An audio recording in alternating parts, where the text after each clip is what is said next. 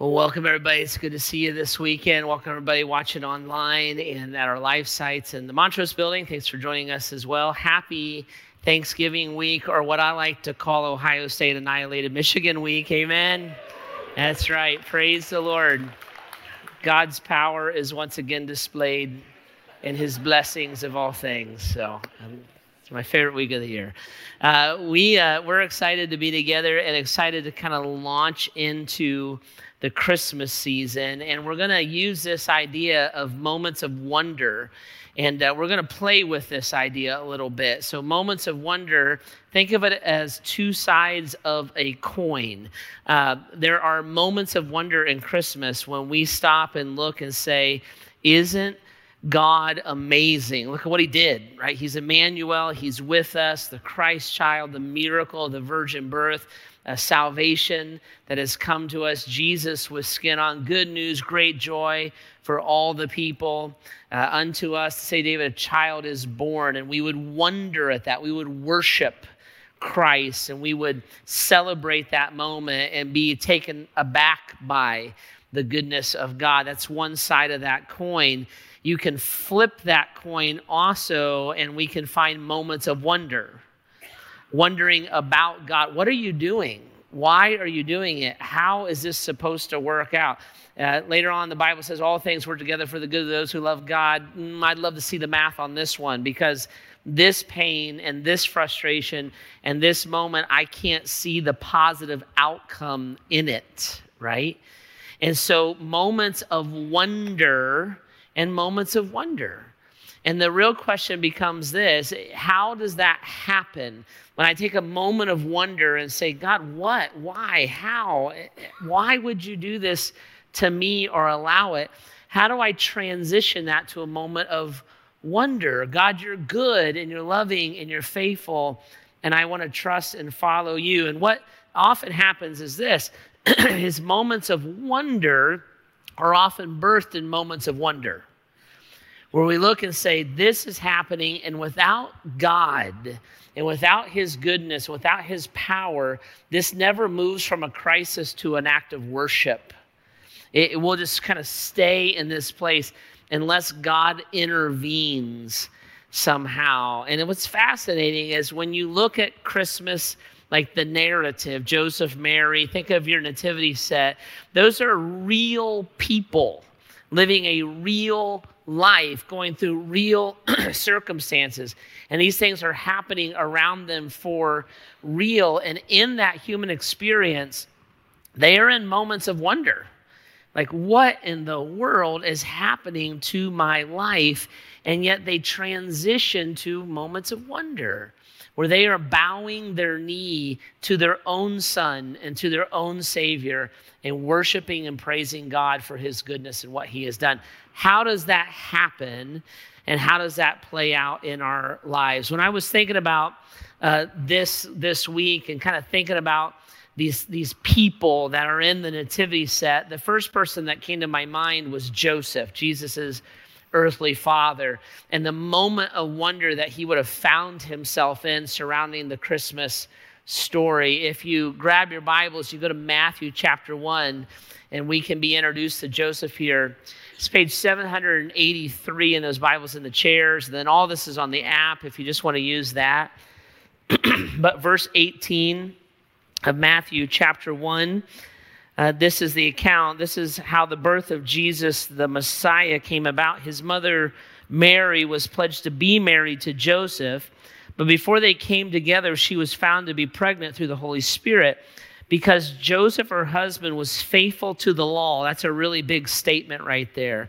Because Joseph, her husband, was faithful to the law and yet did not want to expose her to public disgrace, he had in mind to divorce her quietly. But after he considered this, the angel of the Lord appeared to him in a dream and said, Joseph, son of David, don't be afraid to take Mary home as your wife because what is conceived in her is from the Holy Spirit. She'll give birth to a son, and you're to give him the name Jesus because he will save his people from their sins. All this took place to fulfill what the Lord had said through the prophet. The virgin will conceive and give birth to a son, and they will call him Emmanuel, which means God with us. When Joseph woke up, He did what the angel of the Lord had commanded him to do. He took Mary home as his wife, but he did not consummate their marriage until she gave birth to a son, and he gave him the name Jesus. We don't know a ton about Joseph. We meet him here. We see him a little bit later when Herod is committing infanticide, trying to kill Jesus. So Jesus, uh, Joseph takes Jesus and Mary and flees up to Egypt to get away from all that. We see him a few years later when Jesus is in the temple and Joseph and Mary are out looking for him, and then we don't see Joseph again. So most scholars believe that he would have died younger, probably, certainly before Jesus turned 30, which is when Jesus kind of went public. And before that, so Jesus probably grew up kind of the man of the house because Joseph had passed away. So we don't know a ton about him, but what we do know about him is actually very striking. When the Bible describes Joseph, they descri- it describes him as a man who was faithful to the law. That's a very, very big statement. What that would have meant in Joseph's life is that he was a devoted ancient Jewish person, that he grew up going to the synagogue. He grew up learning the, the Torah, the first few books of the Old Testament. He would have grown up kind of knowing the Old Testament script, what we would call the Old Testament, the Old Testament scriptures. He would have been practicing those things and working on those things and applying all those things to his life and living that out. He was faithful to the law because he's faithful to the law, he would have approached his relationship with Mary in a certain way. He would have done that in accordance with the law. So that means their engagement, or what the Old English calls their betrothal, would have played out a certain way. He would have come to Mary's father, the parents would have met. They would have thought that Mary and Joseph would good, were a good match. He would have asked for their, her hand. They would have made a legal arrangement. And after the engagement was kind of cemented, Mary would have gone home with her parents, and Joseph would have gone back to Nazareth. And he would have then begun to start building their house that they were going to live in. So during this engagement period, He's building the house. They're remaining sexually abstinent from, e- from each other, so there's no sexual interaction there. They're not even physically close to each other. He's building the house, getting it ready, building it by hand, getting ready to make a life for them. And in that time of engagement, when he's not even around her, but he's looking forward to their marriage, he's preparing for their marriage, he's dreaming about their marriage, she gets pregnant, right? She gets pregnant. Now, Joseph's faithful to the law so Joseph didn't get her pregnant because the law would say you're not allowed to have sexual interaction before you're married. So he didn't get her pregnant. He knows he didn't get her pregnant. He's faithful to the law. So that fact that she is unmarried and pregnant makes her unacceptable for a person faithful to the law to marry, right? So he decides to put her away or divorce her quietly, which gives us another insight about Joseph. I believe very strongly that Joseph actually loved Mary. Because he's faithful to the law, he could have enacted the law. And if he enacted the law, he could have destroyed her life if he wanted to. He could have shamed her.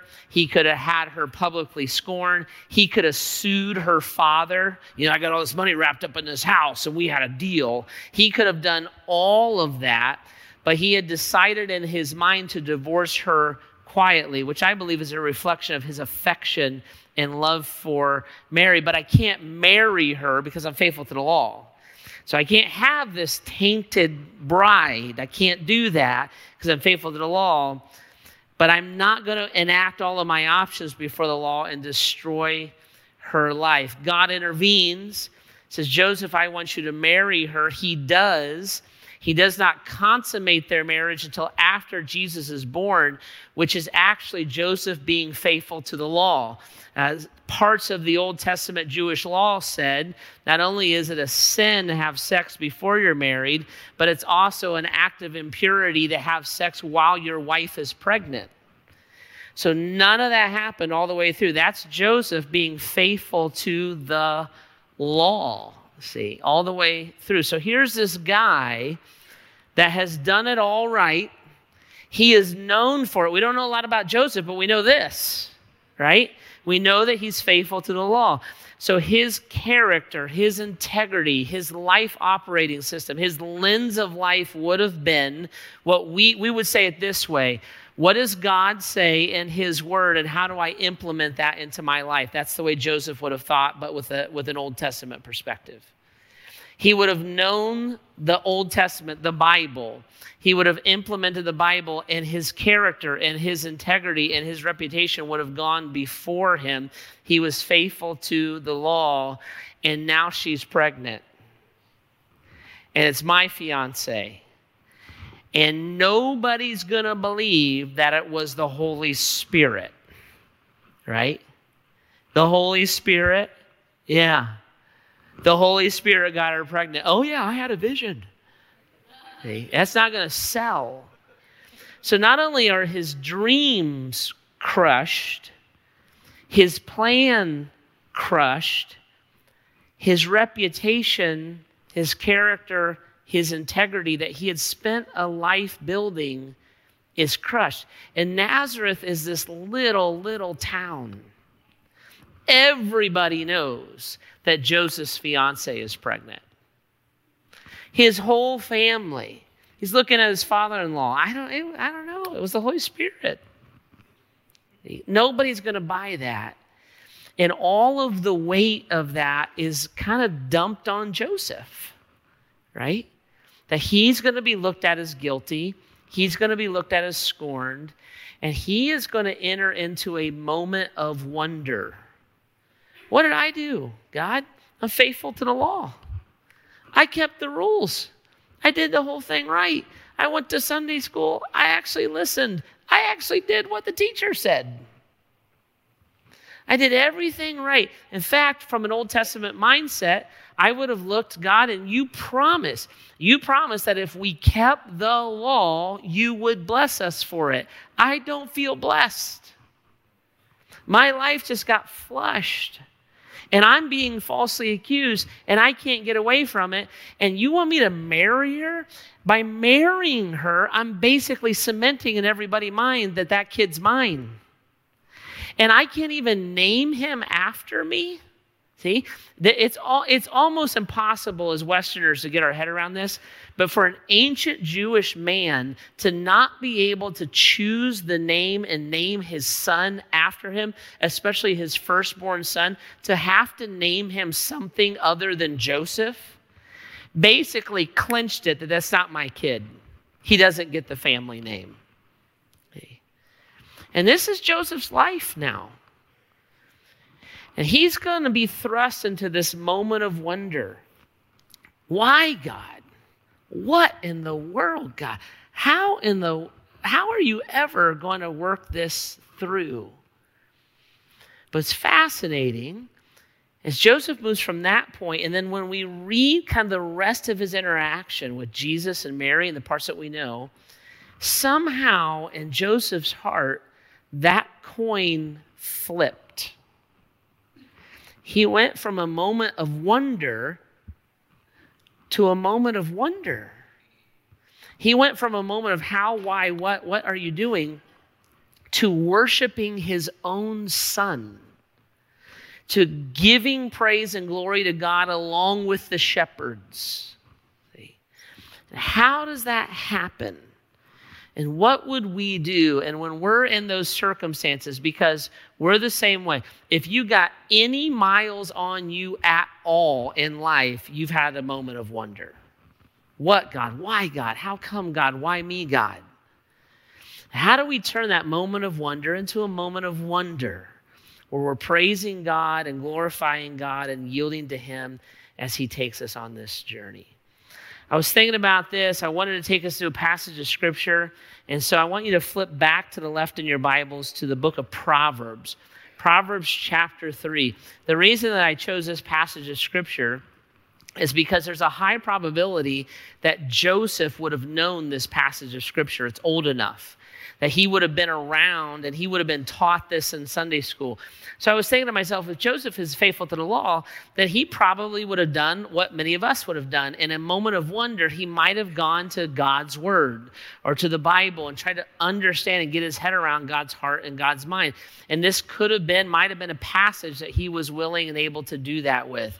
And so we're going to find this path. How do I flip that coin and how do I make that move in my own life? How do I turn a moment of wonder into a moment of wonder? Proverbs chapter 3, verse 1 and following. This is page 512 in those Bibles in the chairs. Verse 1, chapter 3 My son, my child, do not forget my teaching, but keep my commands in your heart for they will prolong your life many years and bring you peace and prosperity. Let love and faithfulness never leave you. Bind them around your neck, write them on the tablet of your heart. Then you will win favor and a good name in the sight of God and man. Trust in the Lord with all your heart and lean not on your own understanding. In all of your ways, submit to him, and he will make your path straight. Do not be wise in your own eyes. Fear the Lord and shun evil. I think here in Proverbs chapter 3, we can find a path that will help us flip that coin from a moment of wonder to a moment of wonder. Verse 1, chapter 3, God says, My son, you could just put in there, my daughter, my child, do not forget my teachings, but keep my commands in your heart. What does God mean by that? Do not forget my teaching. What teaching? What teaching would God want us to remember in a moment of wonder? Don't forget my teachings, but keep my commands in your heart. The teaching God is talking about here is not the instructions that come into the nuances of the Bible. Listen, do not kill. Do not have a fault. Don't forget that you're not supposed to have sex before you're married. Don't forget that if she's pregnant, ancient Jewish law, by the way, that law is not in effect anymore. You're not allowed to have sex with her while she's pregnant. You're not, here's this rule and this rule and this rule. When God is looking at us in a moment of wonder, He's not saying, remember the rules and follow them. That's not what He's saying. He's saying, don't forget my teachings. Teachings about what? About who? About me. Remember what I am like. Remember my heart in my mind, my child, in moments of wonder, remember that I love you. Remember that I will not leave you, I won't forsake you. Remember, I am loving and merciful and good. Re- remember that I am faithful to you. Remember that you and I have a relationship with each other. Remember who I am and keep my commandments in your heart. I want you to catch this, this is important. God doesn't say, keep my commandments in your head, keep them in your heart. Don't forget my teachings and keep my commandments in your heart, not in your head. This is what happens when I'm in a moment of wonder and I keep God's commandments in my head instead of my heart I will retain and remember information instead of clinging to a relationship with the God who loves me and who I love. And when I retain an information in moments of wonder, what happens oftentimes is that information becomes an accusation against the person who hurt me, myself, or God. Mary, you got yourself pregnant, and God said, Don't do that. That's God's command. Joseph, the Bible says, don't marry somebody who's impure and she's impure. That's God's command. God, you said, I remember this one verse, you said that if I did this, you would bless me in this way, and you didn't do that. When the commands are in my head and not in my heart, they often become accusations against the person who hurt me, myself, or the God who loves me. The father is looking and saying, My child, don't forget who I am, what I've taught you. You know these stories, Joseph. You know about Daniel being falsely accused and thrown into a den of lions and how I miraculously stopped him from being killed. You know about Shadrach, Meshach, and Abednego. Daniel, remember that story? They wouldn't bow to a false idol, and I supernaturally protected them when they were in a fiery furnace. You know about David and Goliath when little David went out to fight Goliath because he was the only one who trusted in me and he struck him dead. You know those stories. You know my teachings. You know the heart behind my teachings. Keep them in your heart. It's not that you're David or you're Daniel or you're Shadrach, Meshach, and Abednego, Joseph, you're Joseph, but I am the same God that loved them and was with them. Trust me, rely on me, remember those things in times of wonder. I remember years ago when my daughter was little, she's so cute. She's still so cute. And she was this little girl, and we were at this lake and uh, at this lake, we were, I was at this, speaking at this camp, and so we were just like swimming during our free time.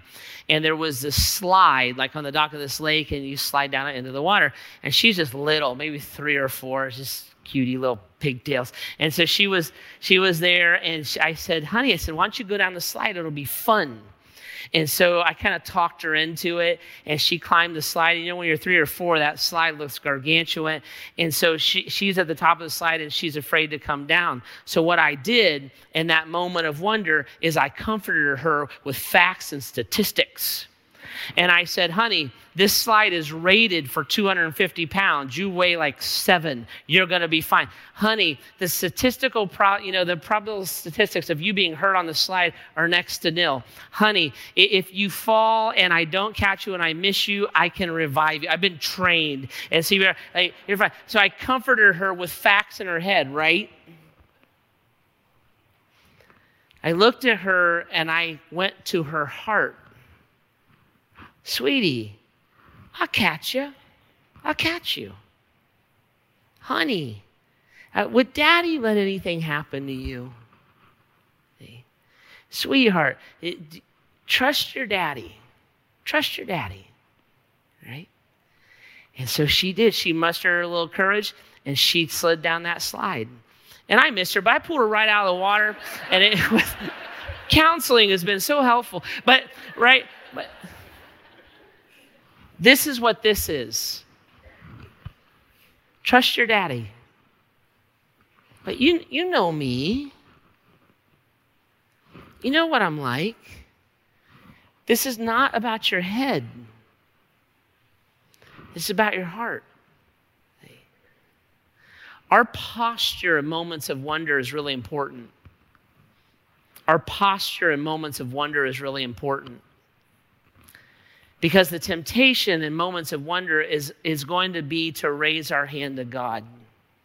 You said, and they didn't, and how could you, and why me? Our posture in moments of wonder is really important. Because the posture of someone who will trust and love and remember is the bended knee and the open arms. Trust your daddy? I love you. I'm not going to leave you or forsake you. I'm not, I'm not being cruel. I'm not out to get you. Trust me. Remember. Remember my teachings. Put those commandments in your heart. And you and I will, will go through this together. Joseph, when he was flipping this coin, had to lean into that somehow because this, ugh, it's a big one. I mean, his life got blown up. Big one. And to have to trust God in those moments, right? Remembering who he was, what he learned about his heart and his mind, and then trusting those in that relationship with God. Proverbs goes on, verse 3 Let love and faithfulness never leave you. Bind them on your neck and write them on a tablet of your heart. This idea of binding them on your neck is, a, is an old ancient Jewish illusion. So uh, Orthodox Jewish people, especially ancient ones, sometimes they still do this actually. They'll, they'll take scripture and they'll bind it, they'll roll it up, and sometimes you'll see like a, a, Orthodox Jewish person will have like a box on their head, or they'll have like a wrapping on their arm, and it's of Scripture. They'll they'll write those things on their head. They'll write them on their arm. The same idea was this: that you would bind it around your neck. You would take Scripture, or you would take truth about God, and and you would bind it around your neck. You would keep it with you and in front of you all the time. And so this is what Proverbs is alluding to, bind it on your neck, and then write them on the tablet of your heart. That's like the Ten Commandments. Think of it being written in stone, memorialized, unable to shift or, or wash away. It's not just kind of like attached to my life a little bit, it's drilled in and bound to my heart. And so the writer says, Here's the thing let love and faithfulness never leave you bind love and faithfulness around your neck and write love and faithfulness on the tablet of your heart. Why would that be necessary in moments of wonder? This is what happens in moments of wonder. 99% of the time, in moments where I'm wondering what God is doing and how and why and how could you, those moments are filled with pain. And pain is all consuming and it's isolating.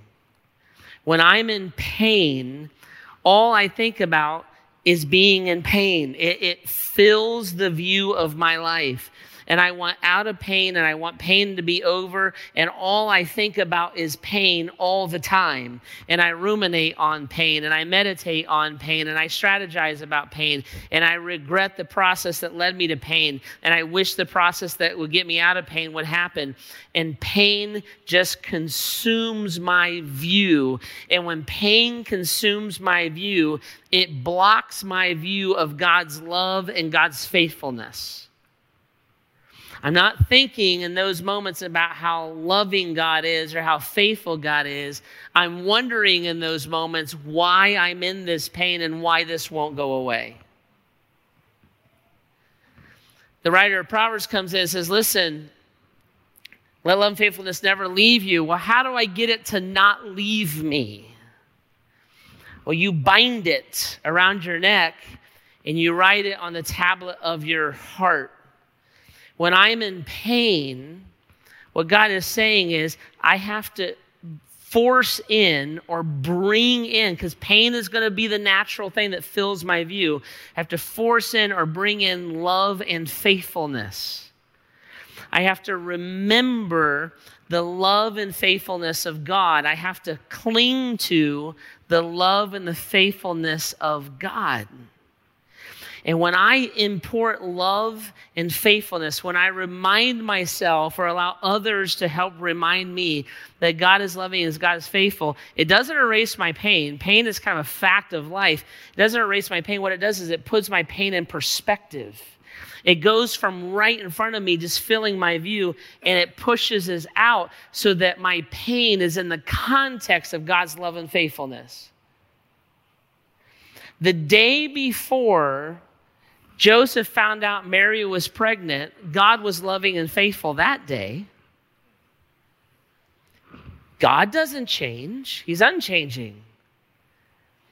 So, because Mary was pregnant doesn't mean that God ceased to be loving and faithful.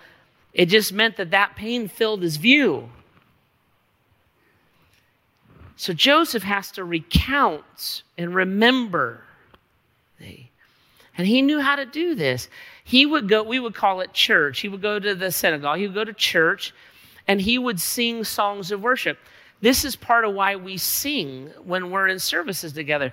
It reminds us of God's love and faithfulness. When you think about love's God, uh, God's love and faithfulness, you don't generally quote verses, you generally sing songs. They remind us, they import it, they cause pain to get in its right perspective.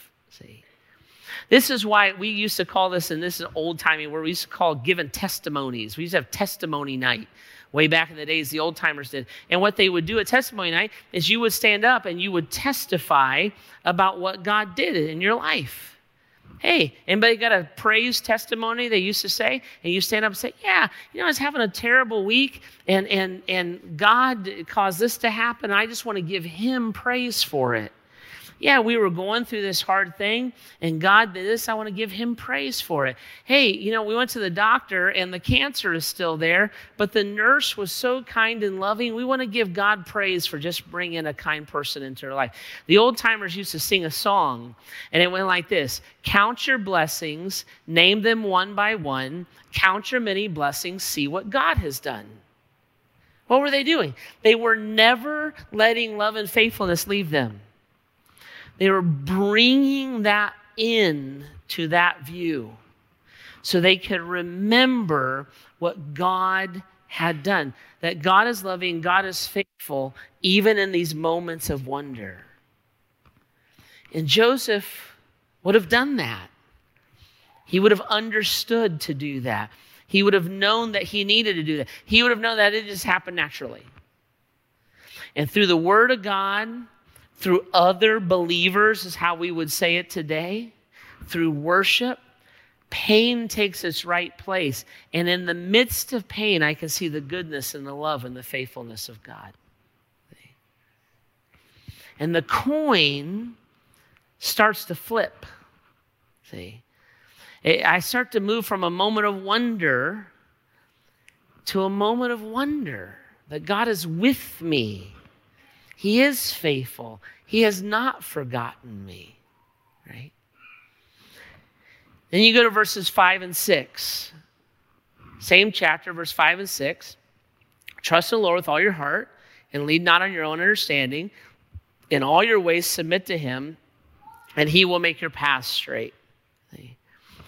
In moments of wonder, I am to trust in the Lord with all my heart and lean not my own understanding. In all my ways, submit to him, and he will make my path straight.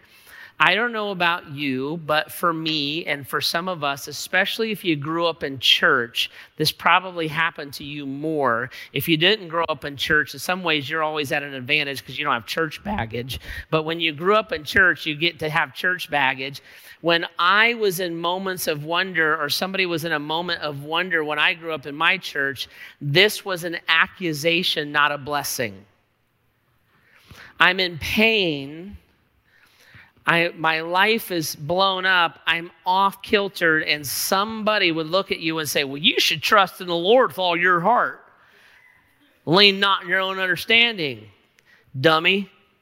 It's kind of the way that sounded. And people would accuse you with it. Well, you're not trusting the Lord. My, my, our kids are struggling and they're involved in so much. Well, you need to trust the Lord. Probably you didn't. You probably didn't trust the Lord enough. That's why your kids are having a hard time yeah, we're really having a rough time in our marriage. Well, you should trust the Lord. You're probably one of those non trusters, never trusters. You, you, you should be one of those people. That's your problem. That's why your marriage is in such a rough shape. And it was an accusation. And people would come, if they did that to me, they'd be like, Well, your problem is you don't trust the Lord. I'm like, Why don't you come a little closer so I can hit you in the face? That, that's what I want to do, right? Because it was an act, there's something wrong with you that you're not trusting in the Lord. And your faith must be shallow because you're obviously leaning into your own understanding. Now, listen, I think this is important. Ready? There's a reason why this is verse 5 and 6. And there's a reason why verses 1 through 4 are before it. Did you catch that? There's a reason why this is in the order that it's in. There's a reason why verses 1 through 4 come before verses 5 and 6. Why would God order it that way? Verse 1 My son, don't forget my teachings. Keep my commands in your heart. Trust your daddy. We love each other. You know me. We've been through a lot of life with each other. You understand my heart. I'm not out to get you, I'm not out to accuse you. I love you. Trust your daddy. Let love and faithfulness never leave you. Bind them on your heart. Write them on tablets of your, of your, bind them around your neck. Write them on tablets of your heart. Remember, I was faithful the day before life blew up. I don't change. I'm still faithful. Your view is being blocked. There's a reason verse 1 and 4 comes before verse 5 and 6 because it's a logical progression that gets us to a point of trust. Bow your knee, open your arms, but I love you. Hey, listen, kid, I love you. I haven't stopped loving you. Remember my love and my faithfulness? Yeah. Trust your dad? Okay. All right. Trust me. Choose to trust me. Trust is faith. Here's my definition of faith. Here it is. Ready? Faith is choosing to believe in what I cannot and will never fully understand. That's a great tattoo. Somebody should get it. Faith is choosing to believe in what I cannot and will never fully understand. Buddy, do you trust that I love you? Yeah. You, you know about me, right? Yep. Okay. Let's recall that. Let's recall the whole story of God, not just the moment of wonder. Let's recall the whole thing, not just the moment of wonder. Okay. All right. Trust me. Choose to have faith. Don't lean on your own understanding. Joseph's understanding hit a ceiling. Right? He, how in the world is he ever going to answer why his life just blew up and she got pregnant from the Holy Spirit? See, his, he's, he's at the end of his understanding. Guys, listen, in moments of wonder, God often does not give us answers, He always gives us choices. God often does not give us answers, He always gives us choices. In verse 5 is a choice. Trust me. Don't lean on your own understanding. You're at the end of it, anyways. In all of your ways, submit to me. I'm doing something. I love you. I'm doing something. I'm doing something greater than you would ever think to ask or you could ever remotely imagine. All these things will work together for the good of those who love me. That doesn't mean that it all plays out on the planet the way that you want it to play out. That's not what that means. That means eternally, spiritually, in the kingdom of God, I'm doing something. And all your ways submit to me. I'll make your path straight. What I'm going to do is going to blow your mind. Now, you may not understand it fully till you're with me. Trust me. But I haven't lost control. I'm still sovereign. I haven't quit loving you. I am love. I'm never going to leave you or forsake you. I haven't ceased to be faithful. I'm taking you down a path that you would have never asked to go down.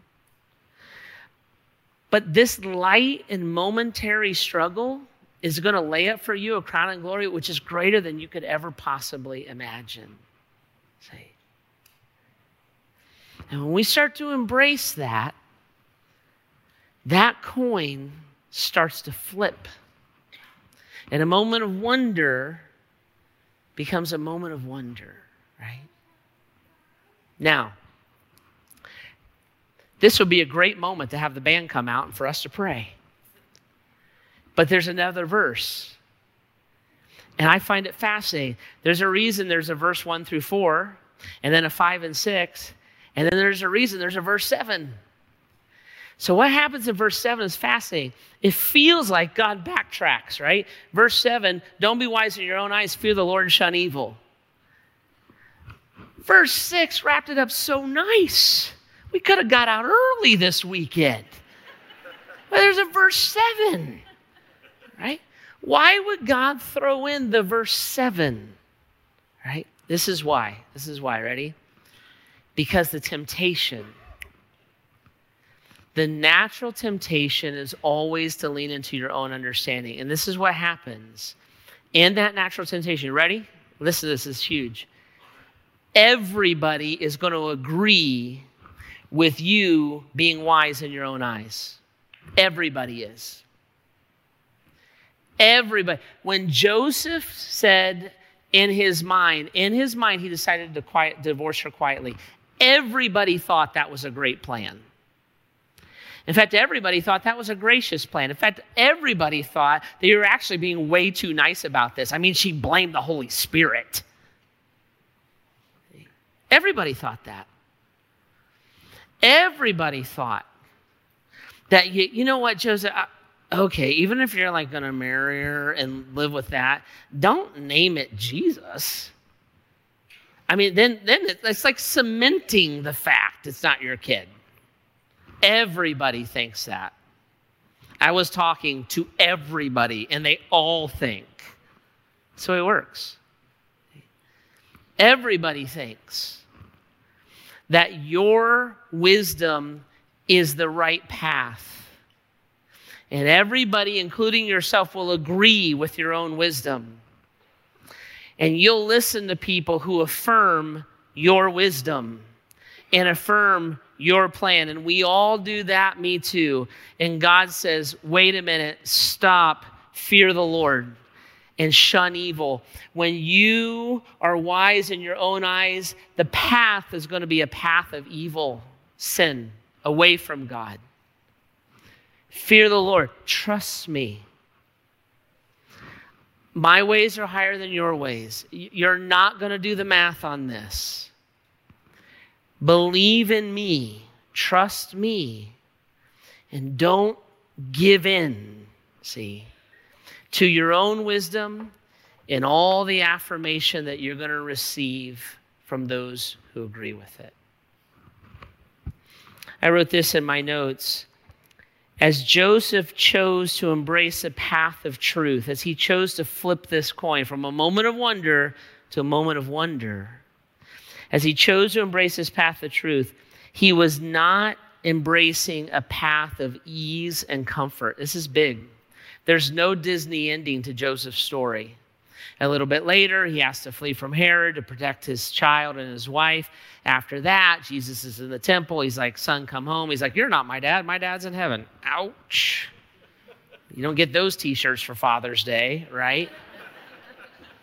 And then from everything that we know, he died before he got to see the full deity of his son. There's no Disney ending. There's no prequel to this. There's no other hidden story where God showed up to Joseph ahead of time and said, Listen, let, us work on this a little bit. If you'll do this, this is what I'll do for you. Once a year, everybody will stop and talk about you, like billions of people across the planet for thousands of years. And if you sign right now, we'll do the merchandising deal. So when, when they put the figure on the piano, you get a cut of that. It's none of it. The path that Joseph chose to embrace was not a path of comfort or ease, but because he was willing to follow this path, something incredible happened. Ready? This is, this is what happened in Joseph's life. Ready? Joseph spent the rest of his life and will historically always be found in the shadow of his son. He spent the rest of his life and he will historically always be found in the shadow of the son. We, we never talk about Joseph without talking about Jesus. Never. And he's a footnote. There are no worship songs to Joseph. We, we don't celebrate good fathering on December 25th. Joseph is forever in the shadow of his son. This is why I like the guy. Because if you think about your moments of wonder and the outcome of your moments of wonder, the pain, the, the path that God takes us on, Joseph's life winds up a lot like our life is supposed to be lived. Our life is to be lived in the shadow of Christ. And it's not us becoming famous or our story, it's always Christ's story and what he is accomplishing and what he wants to do and how we get to be a part of it. The biggest lie that you will ever be told about God is that God exists for you and that you are the focal point of his existence. And if you obey and you give money at church and you get your act together, then your hopes and your dreams and your ambitions will come true. And none of that played out in Joseph's life. He bore this His hopes were crushed and they were never rebuilt. He bore this. Mary and he bore their whole lives this, this suspicion that he got her pregnant, the Holy Spirit. Give me a break. It never went away. He had to protect Jesus, he had to release Jesus. He found himself in the shadow of his own son. And that's the call of you and I. It's not that God exists for us, we exist for God. And the highest calling, the highest purpose, the highest reward that God could ever give us is to make our path straight. And that path will not be one more than likely that you or I would choose. But God will do something greater than you could ever ask or even imagine. Would Joseph have ever imagined this? On the upside, God gives him a big house and a solid marriage and sweet kids, and maybe, let's call it 100 years on the planet, and he's dead and he's done. But God looked at Joseph and said, I have something so much greater for you. You, see, you are going to bring people to my son eternally. Your reward in heaven, you're just going to cha-ching, cha-ching, cha-ching, cha-ching, cha-ching. Your reward is going to keep growing heavenly reward because the investment of your life is not going to cease. Joseph, I got something so much better for you, but you're going to have to go through a moment of wonder. It's not going to make sense. But somehow Joseph did that. He allowed it. He participated with God, however you want to say it. And when his son was born that night, he bowed his knee to his Savior. And God did incredible things through this simple guy, carpenter from the middle of nowhere.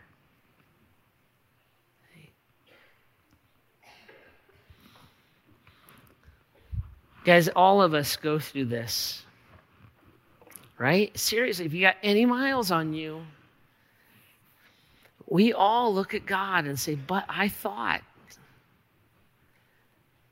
how come? I mean, what did I do? I tried so hard. I was faithful to the law. All of us go through it. And Joseph, that's one of the big lessons of his life. He went through it. When he woke up from the dream, he went and did what the angel told him to do. He didn't understand it, he just did it. And from everything that we can tell, he was a loving husband. He was a committed father. Joseph and Mary had more kids. Like the apostle James was Jesus' half brother. That was Joseph's son. They had more kids, right? Everything that we know And when we embrace this stuff, right, when we remember, when we bow the knee, when we bring in love and faithfulness, when we allow ourselves to be lost in the shadow of Christ, those coins flip. And these moments of pain become moments of celebration. This moment of confusion becomes this moment of worship.